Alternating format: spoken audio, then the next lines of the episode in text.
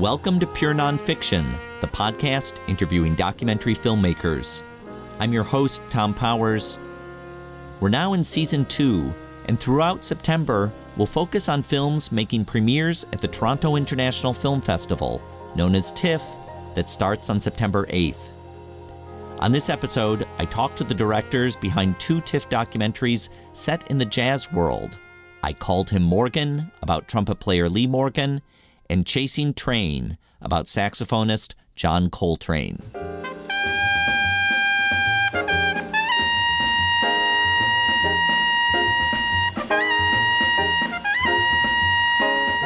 We're listening now to Lee Morgan's composition, Search for the New Land, released in 1966. He was signed to the Blue Note label when he was only 18 in the 1950s. He was known for a style of hard bop influenced by rhythm and blues, and he had a crossover hit with the song Sidewinder. But in 1972, at the age of 33, he was shot to death by his common-law wife, Helen. I Called Him Morgan tells the stories of both Lee and Helen. The Swedish director Kasper Collin previously made the film My Name is Albert Ayler, about a saxophonist working in the style of free jazz. I reached Kasper by Skype at his home in Sweden and asked what drew him to the music of Lee Morgan. It was actually 7 years ago when I looked at YouTube and I found this clip with Lee Morgan performing with Art Blakey and the Jazz Messengers.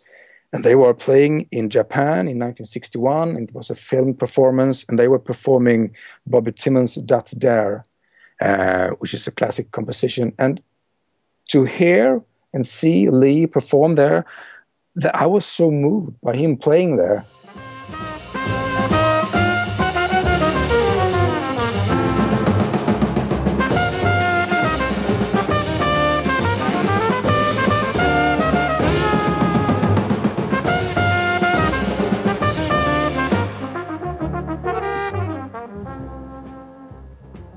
So intrigued by this guy who played this fantastic solo, and I played this kind of on repeat over and over, this clip, and I just thought, wow, I need to see if there is a film here somewhere.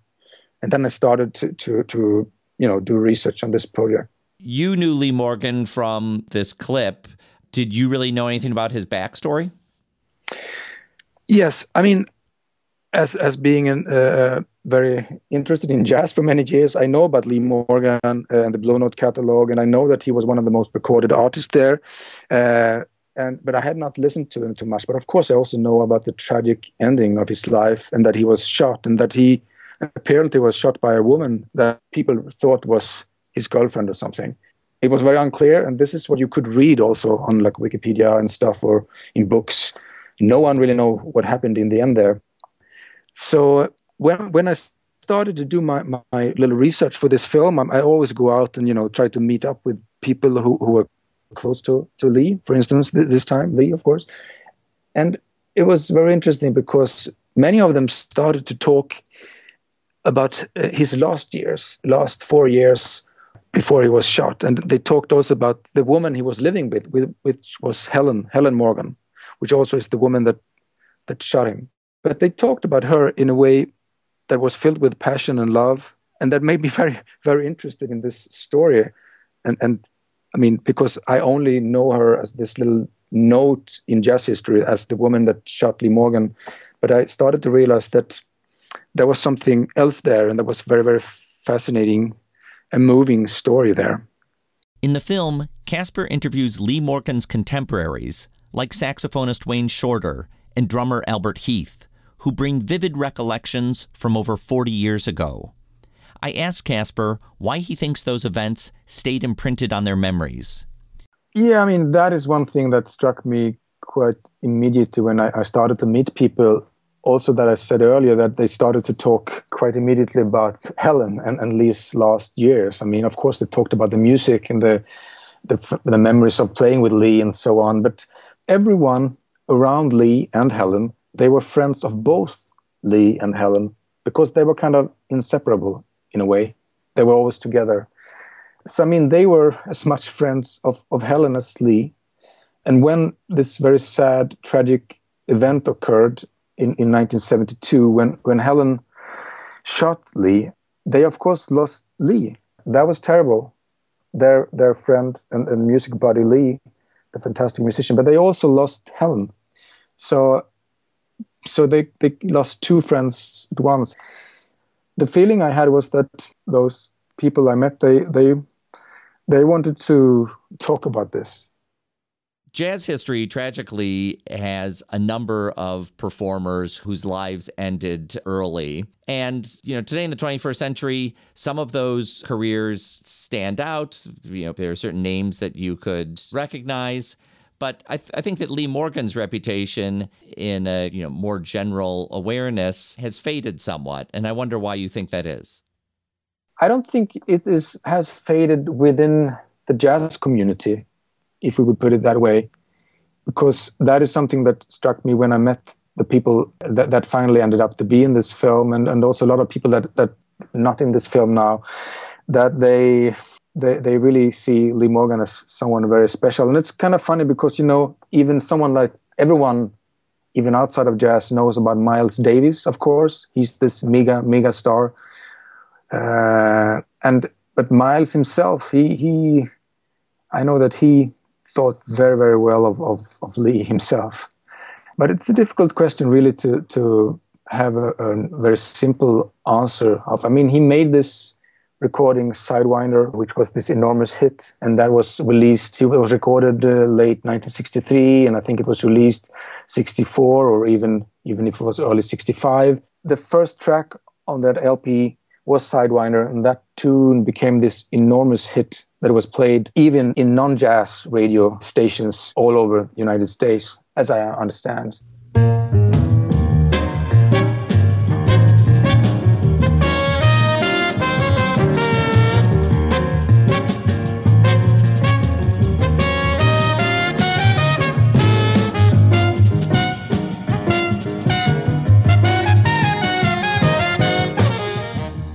And of course, at that time, Lee Morgan was really, really big, really a big star. But that also put a pressure on him to follow up that recording with kind of hit music. Lee Morgan, he recorded so much music over the years for Blue Note, and a lot of that music was not released directly. It was shelved. And that meant that his music, very often that was contemporary for the moment, then it was released a few years later. Then he himself, as an artist, has moved. He had moved way beyond that. But the last record was still the record that was, you know, is out there. And that record was recorded like 3 years ago or something. I think that this record, which is one of my favorites, which is called Searching for the New Land, that record is the album Lee is recording directly after Sidewinder. So if Sidewinder is like November, December 1963, I think this is in February 1964, but I think it's released first in 66, 67 somewhere, which is, you know, Lee Morgan, he died when he was 33, so 2 years is a lot of time at this, especially when you're recording this much. So in a way, I think that what was unfortunate for Lee Morgan in the 60s was that from Sidewinder and forward, he wasn't always in synchronized with his time. I want to ask you about your cinematographer, Bradford Young. This is a cinematographer who has won a lot of recognition, often working on films about African-American subjects, from big fiction like Selma to independent films like Mother of George and some documentaries like Free Angela. How did you get the opportunity to work with Bradford Young? I was living in New York in 2010 and 2011 for 6 months when I started to work on this film. And I met up with Brad. He was a huge fan of Albert Ayler and really liked my previous film. And then we kind of, you know, started to try and work together and develop the visual style of this film. And that was a fantastic gift to have a chance to work with this enormously talented photographer that he is, I mean. And we also started to shoot, because that is one of the first key visual elements in this film for me, in trying to find way to visualize it was this snowstorm that is occurring that night when Lee was shot. And when I was living in New York that fall, 2010, I remember, I think it was 2 days after the Christmas, if it was 25th or 26th of December, 2010, one of the largest blizzards in the history of New York occurred. And we were out shooting then, and we were using an old Bolex camera. And that was quite a remarkable event because, I mean, that is something very special with New York. That's such a beautiful city, I think. But to be in the middle of a snowstorm in New York, that's quite a thing. We shot that together. I mean, he helped me to set the tone in those images, in the snow images. And then I had help, and then I shot some other parts myself later on. But I remember that it was actually exactly 1 month later, in the end of January, there was another big snowstorm we were out in. And I think that those two are number 7 and 8 in the history of New York when it comes to the largest snowstorms. So I think that's quite a nice footage to use in the film. It's absolutely beautiful footage. And you have these impressionistic shots of snowflakes falling, which in today's world of CGI, someone might even imagine you had done with a special effect. Yeah, we didn't. It's actually all shot with 16 millimeter cameras, and that was something we decided upon earlier. And we also pushed the film 2 stops to have a little extra grain in it. I mean, beside the fantastic interview with Helen Morgan and meeting with all those persons around Helen and Lee, which is amazing that so many of them are still alive. But it was when I found the still photographs for the film. I remember it was when I was staying in New York then in 2010. I went out to the Blue Note photo archive, which is held by a jazz producer called Michael Cuscuna. And I met up with him. and I thought, you know, it's not going to be so big. It's just going to be a few pictures. And he handed over a few prints to me that they already had. Here you go. Here's 20 or 30 pictures of Lee Morgan. Those are great. Yeah, those are great. I looked at them. Do you have more? I asked. He said, yeah, there are some more. And then he brought me into the archive. And I could just stay in the archive there. And they had, you know, cataloged all of the Blue Note sessions. And that is what is something that is so special, because it was Alfred Lyon and Francis Wolff, those two German guys that started this record label. And one of them was a really, really talented photographer. That was Francis Wolff. And each and every session he documented. And Lee Morgan was one of the most well-recorded artists in the Blue Note catalog. So I found out there, I was just about to stay for maybe 2 hours in this archive, but I stayed for 1 day, I remember, and then I came back for at least another full day. And what happened was that I found that there was, I think, 167 contact sheets from Lee Morgan's sessions and the session with other musicians. So, I mean, that must have been like around 2,000 still pictures with Lee Morgan. So what I did was that I did Xerox copies of all of those contact sheets, and I brought them with me home to Sweden. And this was really a fundament of building this film. Those contact sheets, they documented Lee Morgan from 1956, when he made his first record, up to 1967, were all in black and white. You can see the development of this little wonder kid. You can see this guy, Lee Morgan. He was such a funny guy, and he makes everyone laugh. So much happiness in there. It's incredible, I think.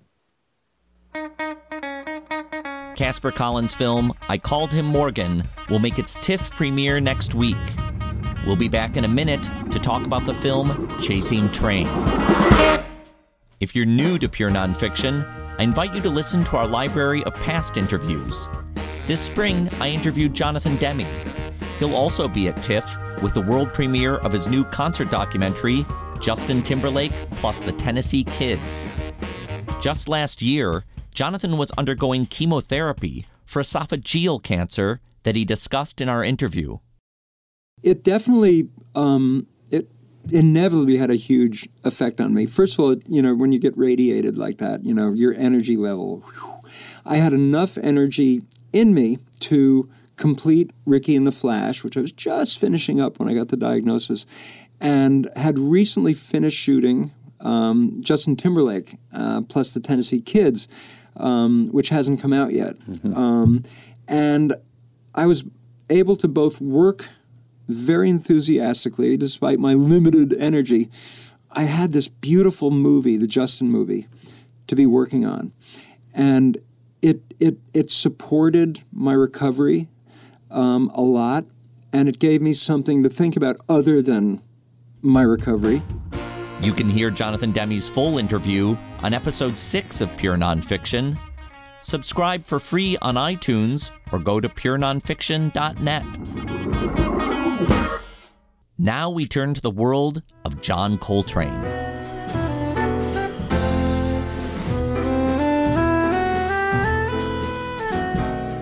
The new documentary, Chasing Train, explores the life and music of jazz saxophonist John Coltrane, who died of liver cancer at age 40 in 1967. Director John Scheinfeld has made several music history documentaries, including The U.S. vs. John Lennon and Who is Harry Nilsson? I reached John in California by Skype and asked how he came to the music of John Coltrane.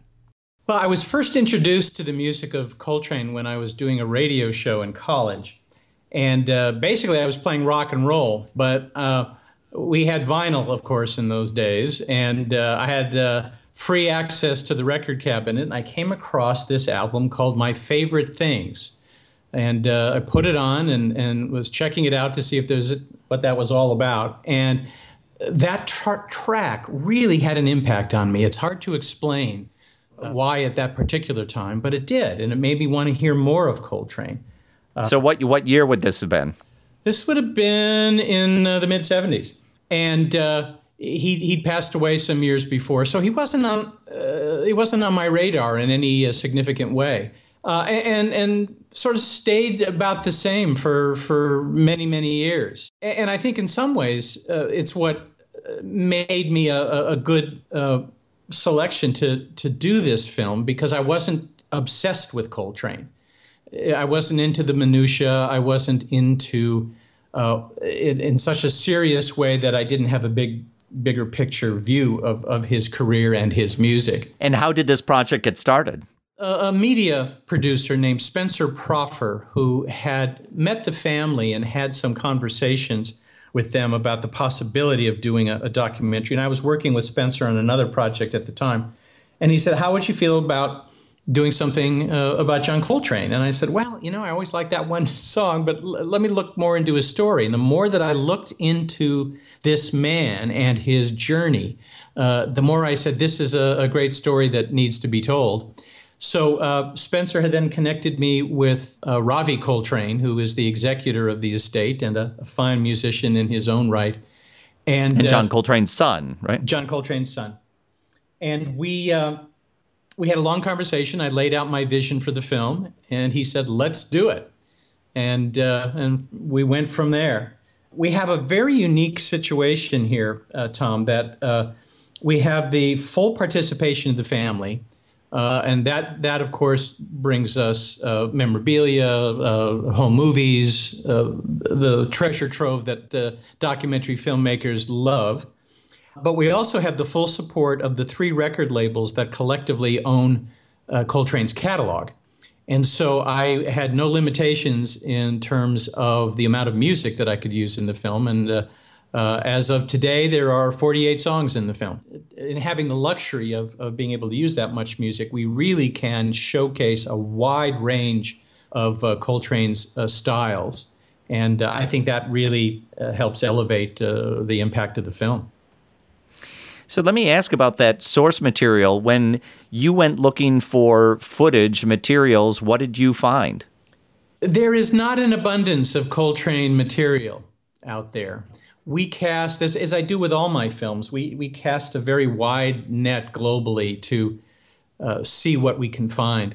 All of the performance footage comes from European concerts, TV concerts, and there are four of those. And there is one that's quite rare that was just discovered about 10 years ago, and it was a live performance of his masterwork, A Love Supreme. He performed at a French jazz festival, and that footage was discovered, I think, in 2005, 2006. And we have some wonderful moments from that. But there was really not much in the States at all. Certainly, he did no television, so we didn't have that. I will share one story with you, though. I love the treasure hunting aspect of making a documentary.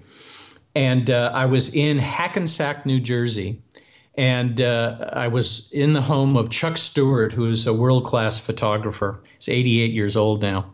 And he photographed everybody back in the day, and from R&B like Aretha Franklin to jazz, John Coltrane.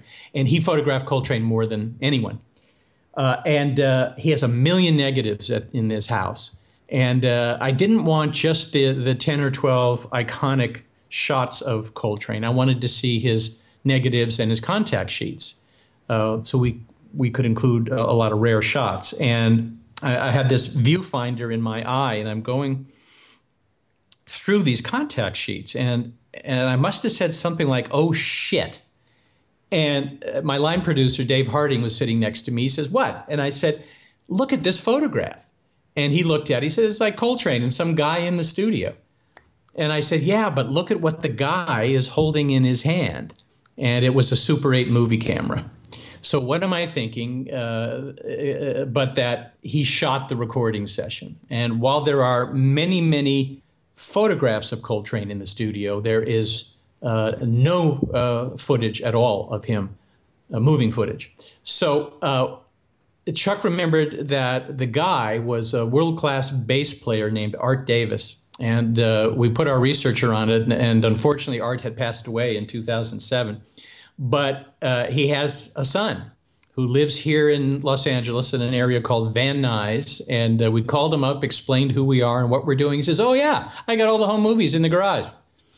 And wow. And he hadn't looked at him. He just got them all in a box when his dad passed. So we went out there and we spent 3 Saturdays with him and going through all the footage. And it was a lot of mom and dad, grandma and grandpa on the swing set in the backyard kind of home movies. But then we found it. It's a 7.5-minute color Super 8 roll of no sound, but Coltrane in the studio.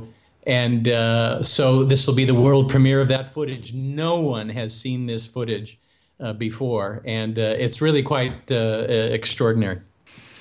So we've talked about the process of collecting visuals, and I want to ask you about the process of doing interviews for the film. As you set out to construct the story, what were you thinking about? Who were the voices you wanted to have in the film?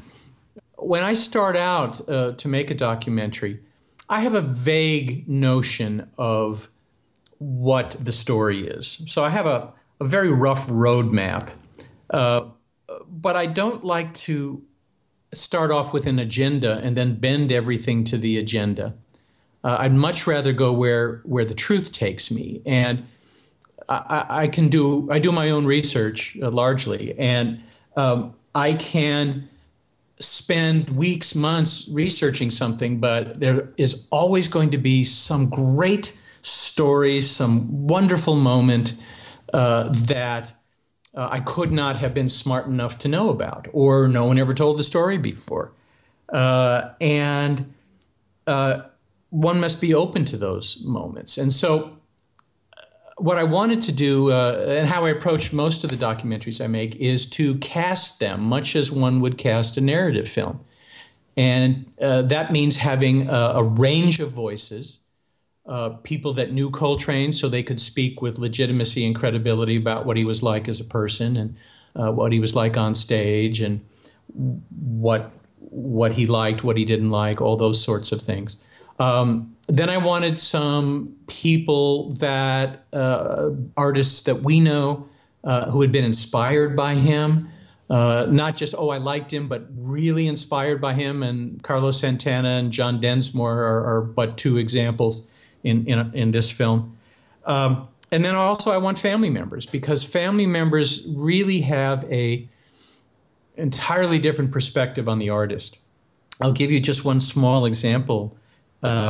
We tracked down Coltrane's stepdaughter from his first marriage. Antonia Andrews is her name. She had never, ever given an interview before, radio, TV, print, never. And it took some persuading, but we finally got her to sit for an interview, and she is brilliant. And she starts off by telling a story which she felt was very small, but to me it spoke largely of who Coltrane was as a man. And the story she tells was, it was a snowy night in New York City, and Coltrane was playing a gig uptown. And this was in the early days where they didn't have a lot of money. And she needed a pair of shoes. And he walked home in the snow, so he didn't have to spend money on a bus, a cab, or the subway, so that they could afford to buy her shoes the next day. And I just thought that speaks to him as a father, speaks to him as a man. And yes, it's kind of a small story, but it's having... many stories like that that will help bring Coltrane alive as a three-dimensional human being, which was one of my primary goals of this film. I want to ask you about some of the interviews you did of people who just admire Coltrane's music. And one that was striking and kind of surprising to me was President Bill Clinton. Yes, and that was a bit of an adventure, Tom. I had seen him tell a story on the second to last week of David Letterman's programs last year. And he talked about how he had picked up the saxophone at the age of 10, and through the end of high school, he had been obsessed with the saxophone. And as he tells the story, this is not in the film, by the way, as he tells the story, he had more scholarship offers for his musicianship than he did for his academics. And he seriously thought about becoming a professional musician. And then he says, but I realized I was no John Coltrane. So I looked over at my wife, Karen, and I said, there's a story here. So I did some more research, and it turns out he's a big fan of Coltrane. Not just a fan, but he knows a lot about Coltrane. So we were talking with his people for probably 10 months to try to get him to sit down for an interview. Early on, he said he would love to do that. And his people said the president would find much joy in this. And it was a question of finding the right time. And as you know, one of the great things we learn as filmmakers is the value of patience. And so we were patient for 10 months, and it was really near the time where we were close to locking picture. And I really didn't want to finish this film without him. And happily, on a Friday afternoon, I get a call from his press person who says, Tuesday, New York, 2:15. And it's like, I'm there. So hopped on a plane and we did it. He was gracious. He was eloquent. He was knowledgeable. And he was very passionate about Coltrane. And people who will see the film will see this come across. And you will feel, I think, how much joy he had in doing this. He didn't have to talk about world hunger, and he didn't have to talk about his wife or Donald Trump. He could just talk about a great passion of his. And I find to have unexpected choices in a film like this has great value. When we did The U.S. vs. John Lennon, for example, we had Bobby Seale and Angela Davis. You would not expect to see them in a film about John Lennon, but they spoke very much to the times in which Lennon lived and became an activist in the late 60s. And I think here with Bill Clinton and some of the others in our film, it's an unusual perspective on an artist that, again, what we're trying to do is bring him alive as a human being.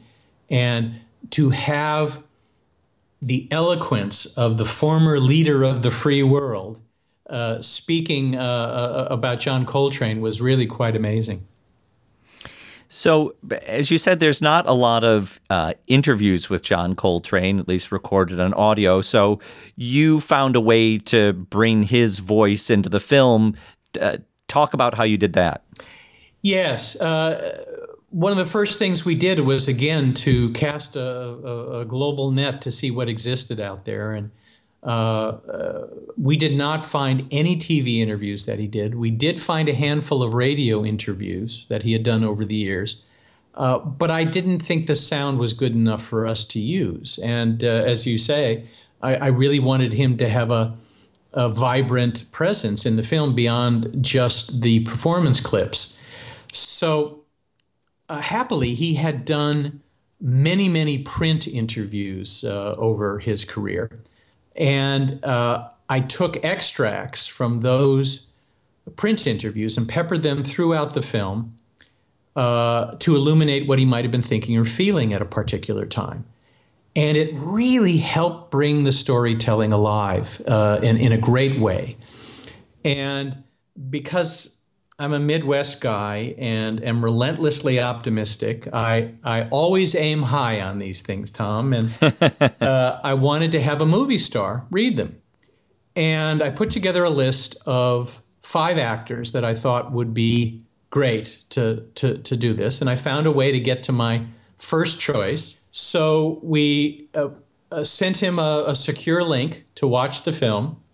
And 4 days go by, and I don't hear from him, so I'm convinced he hated it, and I'm never going to hear from him again. And on the 5th day, my cell phone rings, and he doesn't say hi. He doesn't say it's me. He just says, "It's beautiful, brother. When are you coming to Pittsburgh?" And it's because he was directing and starring in a movie in Pittsburgh, and it's Denzel Washington. Turns out he was a big Coltrane fan. Didn't know a lot about Coltrane's life, certainly knew the music. And when he saw the cut, he just said, "This is really an interesting guy." And he said yes. So I flew to Pittsburgh, and he was wonderful, very professional. He prepared how he was going to do this. I've had some situations in the past where a star will come in and they've really not even looked at the material before they got in the studio. And he had looked at it, knew what he wanted to do, and it will be evident to anybody who sees the film what a wonderful job he did. So what kind of preparation did he do? Did he listen to tracks of Coltrane, or did he just try to get the voice in his own head? He had we had decided early on we didn't want to have him mimic Coltrane or sound like Coltrane. Rather, we wanted him to capture the spirit of Coltrane. So he really let the words dictate how he was going to deliver them with, I think, his own research into what Coltrane was like as a person. So he had read some interviews with people that knew Coltrane, and then he saw what was in our film. And one of the reasons that I wanted Denzel, aside from the fact he's one of the biggest movie stars in the business, is most of the characters that he plays in his films have a quiet strength about them. And from everyone I talked to, that is how they describe Coltrane, having a quiet strength. And so Denzel picked up on that, and that's how he chose to read, to speak these words. I'm very interested in how a session like that goes. Are you taking a lot of first takes from Denzel Washington's readings? Are you guiding him? Are you letting him do his own thing? Describe what happens there. We had set up a very traditional high chair in front of a music stand with the script on the music stand and the headphones, and then the microphone right in front of him, and then looking into the booth. And he came in, and it was very unstar-like. No entourage, no assistant. It was just Denzel, me, and the engineer in the studio. So it was really intimate and really relaxed. And he's a very down-to-earth guy. At least that's what I saw. And he looked at this high chair, and he said, "You know, I don't want to do that." He said, All of these words were spoken by Coltrane to an interviewer. So I would like to sit at a table so I can imagine the interviewer across the table from me. I said, we can do that. And we set that up for him, and that's how we did it. You know, what we started to do, Tom, I think, was we wanted to treat these as if, had there really been tapes of these interviews, what would Coltrane have sounded like? So Denzel's delivery is very conversational. And as a result, as we go through the film, there is an intimacy about it and a personal quality about it that is so different than traditional narration or an interview sort of setup. And I think it really makes a big difference and in terms of bringing Coltrane alive. Doubtless, there's going to be a lot of people who see this film who are coming to Coltrane new. There's a whole generation of people who, didn't even have your early experience with the music. What are you hoping they take away from this story? Part of my goal here was not to make a jazz film, not to make a film specifically for the fans of Coltrane, of which there are many. I wanted to take this remarkable artist and bring his story to a broad general audience. And that's what our goal was. And in fact, I think the word jazz appears in the film maybe 4 times, 5 times. It's really a portrait of a remarkable artist and the professional and the personal journey that he went on. And then we have the luxury of being able to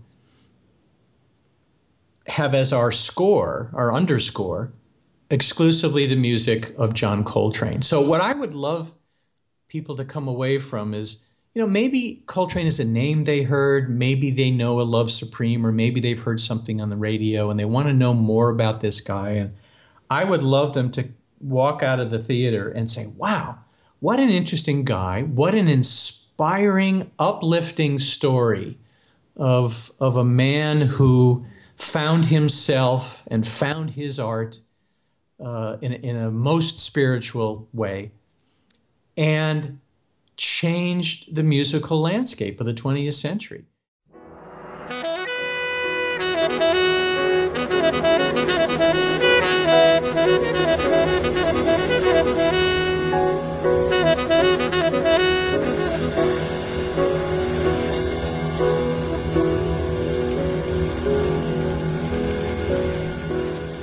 Chasing Train, directed by John Scheinfeld, will make its TIFF premiere next week.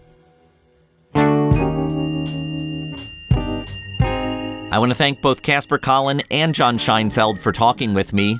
On our next episode, I focus on 2 TIFF world premieres about crime and justice. Director Jamie Kastner talks to me about The Skyjacker's Tale, his film about Ishmael Labit, a convicted murderer who professed his innocence and hijacked a plane in 1984, flying to Cuba, where he still lives. I also speak to director Steve James about his new film on white-collar crime. It's called Abacus: Small Enough to Jail. He follows the Sun family in New York's Chinatown as their small bank is singled out for fraud prosecution and they fight to clear their name. Pure Nonfiction is distributed by the TIFF Podcast Network. Thanks to our team, series producer Michael Scotti Jr., sound mixer Kyle Murphy, web designer Cross Strategy, marketing coordinator Sarah Modo, social media handlers Jordan Smith, Alana Schreiber, and executive producer Rafaela Nehausen. I'm Tom Powers. If you like what you've heard, the best way to support us is to subscribe on iTunes. And please spread the word to your friends. You can read our show notes, learn about live events, and sign up for our newsletter at purenonfiction.net.